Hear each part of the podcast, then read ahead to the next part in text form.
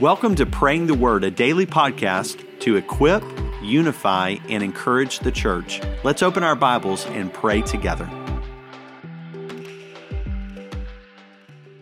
Today our reading comes from 2 Corinthians chapter 5 verses 17 down through verse 21. Hear the word of the Lord.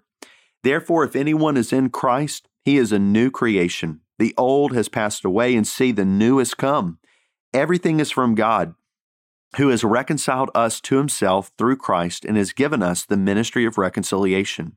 That is, in Christ, God was reconciling the world to himself, not counting their trespasses against them, and he has committed the message of reconciliation to us. Therefore, we are ambassadors for Christ, since God is making his appeal through us. We plead on Christ's behalf be reconciled to God.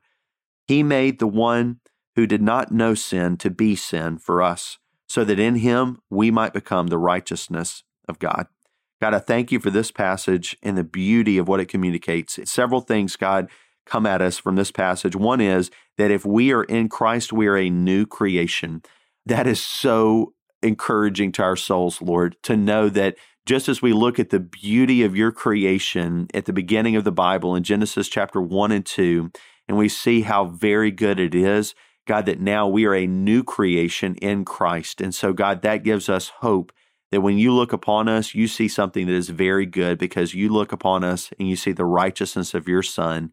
So, Lord, may that righteousness be on display in every part of our life because your word says we are your ambassadors. Your righteousness, the righteousness of Christ, is to be displayed in every part of our life because it's through our lives that you are allowing an appeal to be made. In other words, that people should want to be reconciled to you because they look at our lives and they say, This is what it means to be restored to a relationship with God.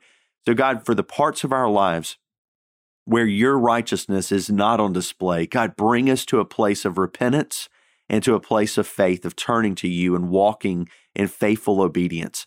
God, your word has made clear what our lives are to be characterized by and what our lives are to be free of. And so, Lord, please make us people of your word. May we be scripture fed um, as your church. God, that's one of our core convictions as a church at First Baptist is that to be a biblically thriving church, we must be scripture fed. So, Lord, thank you for your word today. Thank you that it communicates what you have done in us, that the old is past, the new has come, but that now in our lives you are making your appeal and that that appeal is be reconciled to God. So God, if there's anything in our lives that does not cause someone to want to be reconciled to you, God, please cleanse us, restore us, cause us to live in the new creation that you have given us in Christ. And we pray all of this in Jesus' name. Amen.